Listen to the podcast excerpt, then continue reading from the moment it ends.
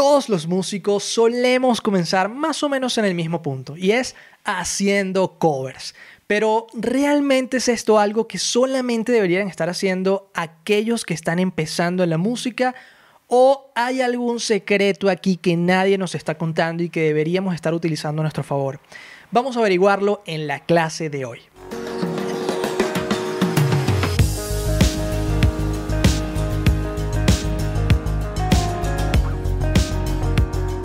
Bienvenido querido músico, si apenas nos estamos conociendo debes saber que tengo dos grandes pasiones, la música y la publicidad, así que bienvenido a este espacio en donde mezclo ambas cosas para ayudarte a despegar tu carrera como artista independiente.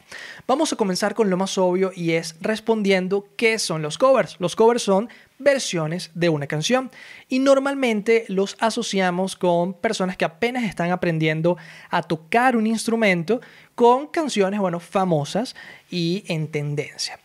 Pero quiero que veamos una analogía que creo que te va a funcionar el resto de tu vida. Piensa en todos aquellos momentos en donde, sobre todo en tu adolescencia, te gustaba alguien. Imagínate incluso en el recreo de tu colegio a los 14, 15 años y esa persona estaba allí y tú, bueno, no sabías qué hacer para que supiera que tú existes, comenzando por allí, ¿no? Normalmente, ¿qué se hace en esos momentos? ¿Qué hiciste tú o qué hacían los demás? ¿Sería prudente ir a acercarte y decirle, hola, mucho gusto, ¿cómo estás? ¿Quieres ir al cine? No, ¿verdad? Te iban a rebotar de inmediato. Pero aún así, muchos músicos hacen lo equivalente hoy en día en redes sociales. Y es que se van al DM en Instagram, a los mensajes directos, y dicen, hola, te presento mi nueva canción que no sé qué, sin haber, pero es que ni siquiera ha dicho, hola, mucho gusto, ¿cómo estás? Mira, me presento, yo soy artista independiente, de, nada, o sea, ¡pum! de una. ¿Qué crees que genera eso en los demás? Obviamente es un rechazo inmediato y tú puedes ser súper, o sea, puedes tener la mejor canción y esa persona pudiera tener, sabes, demasiadas posibilidades de convertirse en tu fan, pero ya ese primer acercamiento mató toda la magia. Y volvamos, y, volviendo, perdón, a esta analogía, podemos entonces volver a pensar, ok, entonces, ¿qué normalmente se debería hacer? Bueno, ¿no crees que es mejor primero presentarte? Hola, mucho gusto, conversar con ella varias veces, preguntar qué le gusta, ¿no? Y de allí sacar conversación, ¿no? Eh, sacar allí cosas en común que tengan, eh, crear una conexión y luego invitarla a salir. Bueno, eso sería, creo yo, lo, lo normal, lo tradicional, lo que se hace normalmente. Y en este punto, fíjate, quiero que te fijes en algo muy importante que acabo de decir, que es preguntar qué cosas le gustan. Esa es una breve investigación, si le tenemos que poner un nombre científico, que uno hace para, bueno, conocer a la otra persona. Y en el mundo de la música uno debería estar haciendo lo mismo con tu público, con tu audiencia. Uno debería conocer qué cosas le gustan a nuestra audiencia. Es verdad que muchas veces esas personas tienen gustos muy similares a nosotros, ¿ok?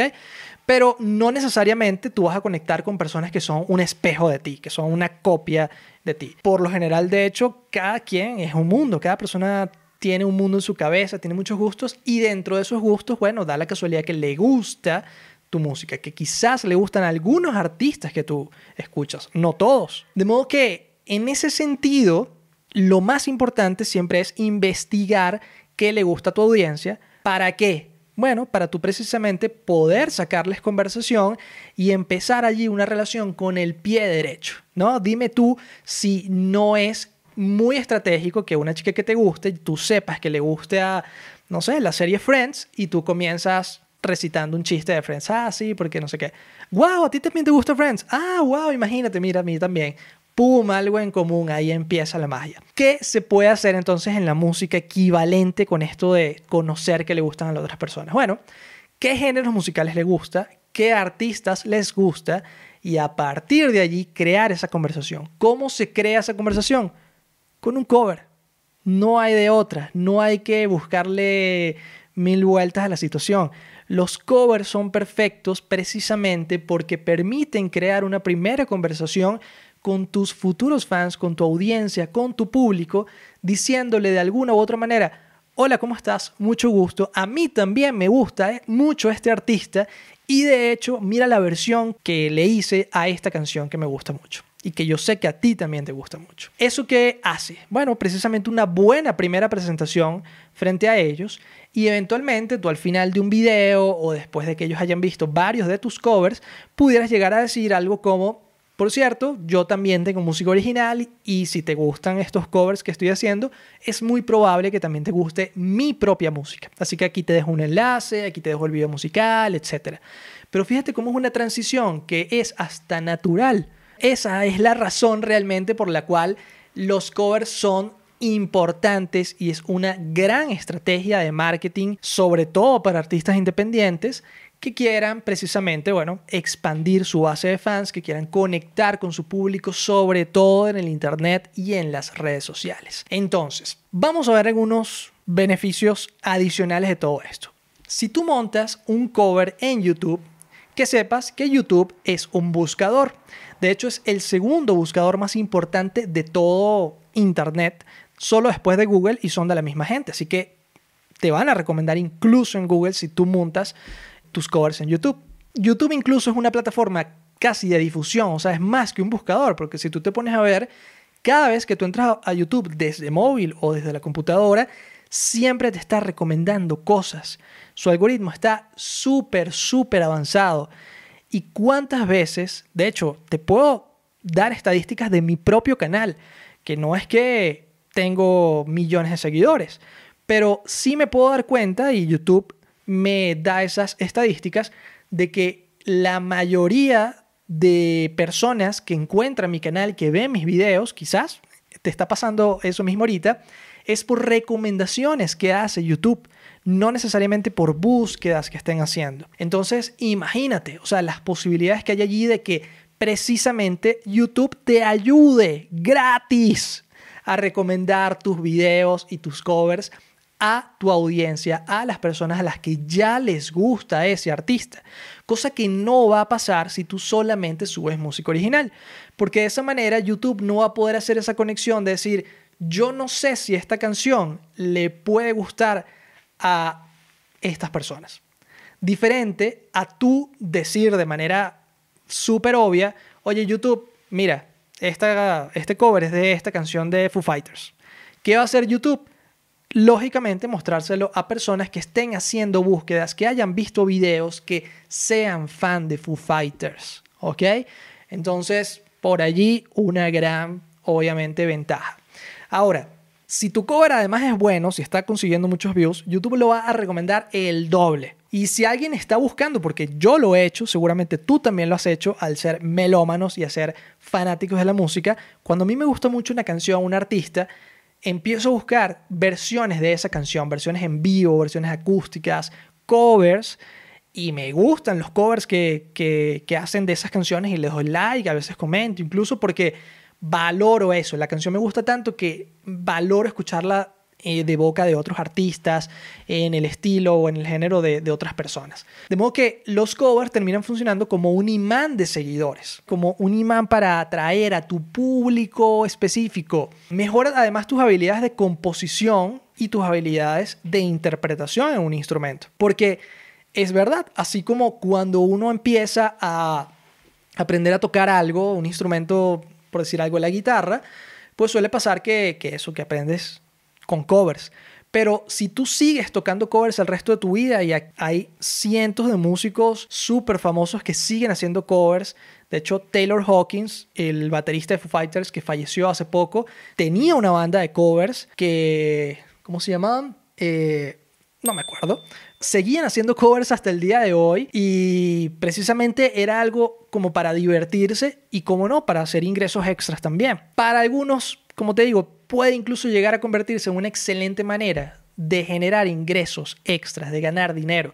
De hecho, hay muchos músicos que se dedican, o sea, su trabajo principal es tocar covers, ya sea en matrimonios, en eventos, en restaurantes, y eso es totalmente válido y totalmente admirable igual. ¿Ok? Eso no quiere decir que esas personas no están haciendo música original, que ellos no tienen fanáticos como tal. No, más bien están teniendo un ingreso extra de dinero y una manera extra también de ganar fanáticos. Los covers son para todo tipo de artistas además, tanto para amateurs como mega posicionados.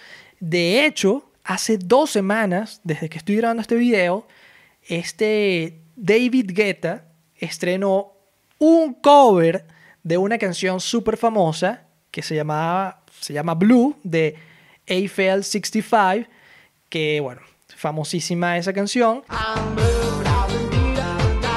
Y acaba de sacar una versión con Baby Rexa y le cambiaron la letra y tal, y suena muy bien, pero al final del día es un cover. Y tiene ahorita millones de vistas y, y es como volver a poner de moda esa canción. Ahora, vamos entonces a hablar de la mejor manera de hacer estos covers. Vamos a, a, dar unas mejores prácticas y luego compartirte las cosas que no deberías hacer. La mejor forma de hacer covers es con artistas estratégicos. Es decir, tal como te comentaba con los covers en YouTube. Artistas primero que también te gusten a ti, porque si no va a ser allí bien incómodo. Recuerda la analogía de esa persona que te gusta. Si se pone de moda una discoteca de tu ciudad y a ti no te gusta ir a la discoteca, pero aún así tú dices, bueno, está bien, nada más que para conquistar a esta chica, vamos a ver, vamos a ir a la discoteca, y terminas pasándola mal esa noche, y la chica, bueno, X la pasó bien porque ella sí es rumbera, ¿qué crees que va a pasar a partir de ese momento? ella va a querer seguir rumbeando y tú la engañaste de alguna manera haciéndole creer que a ti también te gustaba rumbear. Y ahora, o te vas a ver obligado a pasarla mal o a obligarte a que te guste eso, o pues no sé qué va a pasar ahí, pero realmente comenzaste con el pie izquierdo, comenzaste mal porque hiciste algo que no, a ti mismo no te gusta. Y esto es lo que hacen muchos artistas haciendo covers de gente que no le gusta, pero que solamente quiere pues atraer views porque eso está de moda. Lo que me lleva al siguiente punto. Deberías encontrar la canción adecuada. No necesariamente es la canción más popular del momento. O sea, quítate de la cabeza que solamente tienes que hacer covers de que ayer la canción está en tendencia. Eso es una mentalidad muy TikTok, la verdad. Esta canción está en tendencia, aprovechas todo con ella. No, porque eso lo que hace es que la mayoría de la gente trata de justamente irse por allí y tú entras en el montón de, como se dice en marketing, el océano rojo lleno de tiburones, lleno de sangre, en donde no vas a lograr destacar. Distinto que te vayas en un océano azul con pocos tiburones, en donde no hay mucha competencia y puedas destacar por allí. Así que es mejor que hagas covers de canciones que realmente te gusten a ti, Pudiera ser incluso el track número 7 del disco de un artista que sacó hace años, pero que a ti te gusta tanto que créeme, YouTube es muy inteligente y va a recomendar ese video a personas que también hayan escuchado esa canción o hayan buscado esa canción en YouTube en los meses anteriores. Ahora sí veamos la peor forma de hacer covers. Lo primero y más importante es no tener un sello personal. ¿A qué me refiero con esto? Muchas personas simplemente agarran su instrumento, empiezan a aprenderse la canción, ya se la saben, prenden la cámara y la tocan. ¿Qué sucede en ese momento? Tú simplemente estás haciendo un copy-paste con tu voz y ya. Ahí no le estás agregando realmente nada a la canción. Y si bien las personas pueden valorar que, pues sí, tú cantas bonito o lo que sea, realmente no hay mucha magia, no hay mucho valor allí. No se puede comparar con los covers que realmente les va bien. El segundo error es que tu sello personal sea cliché. ¿A qué me refiero con esto? Ejemplo, que todas las canciones, todos los covers que tú hagas suenan iguales. La verdad es que hay gente que le pasa esto. Versionarla siempre bajo el mismo sonido y a veces también bajo el sonido de una banda que no es la tuya, bajo una banda que, es famosa. Quizás porque ese es el mundo en el que yo me muevo, pero seguramente lo habrás visto también en otros géneros, pero yo la verdad estoy cansado también de ver todo el tiempo, YouTube me los recomienda, cover de tal canción en estilo de Blink 182. Y bueno, Blink 182 es justamente como el punk pop más sencillo, ¿no? Batería, bajo, guitarra y cierta voz muy particular, nanana, nanana. Entonces, claro, son covers dentro de todos sencillos y todo el mundo, o sea, prácticamente tú buscas en YouTube versión Blink cover eh, de tal canción, versión Blink 182 y existe. Todo el mundo lo hace. Y ahí ya de nuevo entramos en el tema de que no termina siendo muy original que se diga. Y terminas compitiendo de nuevo con el resto de personas que están haciendo el mismo tipo de covers que tú. El tercer error que veo que muchísimos artistas siguen cometiendo todavía, y esto lo veo todos los días y lo seguiré repitiendo todos los días también para que más personas puedan aprenderlo, es publicar sus covers en Instagram, en Facebook o en TikTok.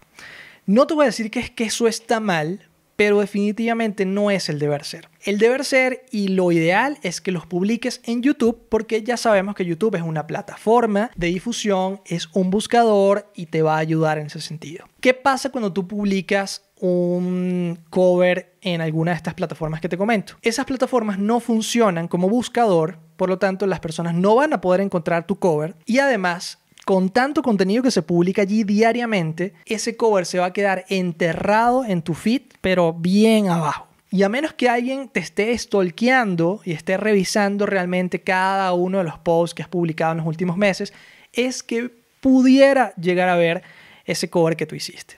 De nuevo, distinto a YouTube, en donde siempre YouTube te lo va a estar recomendando por los años de los años que siguen. Uno de esos errores también que tiene mucho que ver con eso es publicar precisamente el cover completo en estas plataformas, porque estas plataformas son de consumo rápido. Distinto de nuevo a YouTube, en donde la gente sí se puede dejar un video por mucho más tiempo, por incluso más de una hora. Pero en estas redes sociales la gente ve videos de máximo un minuto y ya, y sigue scrolleando. Y cuando tú montas un video de un cover que dura dos minutos, tres minutos, cuatro minutos, lo más probable es que la gente siga del arco. Por eso lo mejor que puedes hacer es pensar primero en el fin último, que es YouTube, hacer tu cover completo, porque ese es otro error que la gente comete, que es sacarse un verso y el coro de una canción. Ah, ya me aprendí eso, esa parte nada más. La grabas en el celular y la publicas. Y publicar una partecita no es publicar un cover, simplemente prácticamente como decir, mira lo que ensayé ayer. Y listo. Pero eso no termina siendo un cover. De modo que lo mejor que puedes hacer es pensar en el fin último, que es YouTube, publicar ese video completo en YouTube que dure los 3, 4 minutos que dura normalmente una canción y luego cortar ese video en edición, varios pedacitos y esos pedacitos sí los publicas en estas redes como Instagram, como Facebook, como TikTok, con un call to action o una llamada a la acción en tu copy o en tu caption que pues invita a las personas a ver el resto del cover, a ver el resto del video en YouTube. ¿Ok? Esa es mi recomendación y la recomendación que te va a dar cualquier persona que sepa de social media en este momento. Entonces, conclusión, ¿qué sigue? ¿Qué deberías estar haciendo? Bueno, yo te diría que vayas a tu propio ritmo, pero en la tarea de hoy te diría que si esto es lo que quieres hacer, ¿ok? Si tu estrategia de marketing musical va a girar alrededor de las redes sociales. Ese va a ser el enfoque totalmente que no necesariamente tiene que ser así hoy en día, pero si eso es lo que tú quieres hacer y estás dispuesto a invertir tiempo y dinero en redes sociales, en anuncios, en crear tu canal y todo, oblígate entonces a sacar al menos un cover por mes. Al principio te va a parecer mucho o te puede parecer poco, ya veremos. Pero lo ideal es que luego los vayas incrementando. Y luego puedes hacer una estrategia de contenidos en donde digas, ok, si publico cuatro videos en YouTube al mes, que son uno semanal, quizás dos pueden ser covers, uno es algo relacionado con la música original, que no necesariamente sacar una canción. Eso bueno, ya lo hablaremos en otros episodios de temas de lanzamientos, pero pudiera simplemente hacer un video behind the scenes contando cómo estás componiendo tu nueva canción, cómo compusiste la canción anterior, pero es ya relacionado con tu música original. Y de esa forma, bueno, varías un poquito tus contenidos, pero bueno, siempre teniendo en cuenta este tipo de cosas, los covers. Así que, bueno, recuerda crea tu propio sello personal. Allí yo te diría, sé creativo, sé original, inspírate en cosas que te gusten, qué cosas pudieras estar haciendo tú que no pudieran hacer otras personas, ya sea por tu timbre de voz, por tu manera de tocar, por el instrumento que tocas, por los estilos que mezclas, por um, lo que sea, por la manera en la que tú mezclas la canción, lo que sea. Pero sí trata de que tenga un sello original y que la gente diga, wow, esto me encantó, es diferente, lo voy a seguir para seguir escuchando cosas similares y que lo lógico sea que también tu música sea similar a eso. De manera que si les gustó tus covers, también les vaya a gustar tu música original. Así que aquí volvemos al tema lógico de no te pongas a rumbear si no te gusta rumbear, no te pongas a hacer covers de cosas de artistas que no te gustan, porque luego la gente va a decir, ay, ahora es un cover de Bad Bunny y resulta que a ti no te gustaba. Pero tú quisiste hacer el cover de Bad Bunny para generar vista, ¿verdad?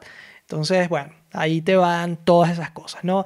Pudiéramos seguir hablando de este tema muchas veces, pero creo que ya el punto queda claro. Así que espero que hagas la tarea, cuéntame en los comentarios si tienes alguna duda, si tienes alguna pregunta y con todo gusto te voy a estar respondiendo. Nos vemos en el próximo episodio. Chao.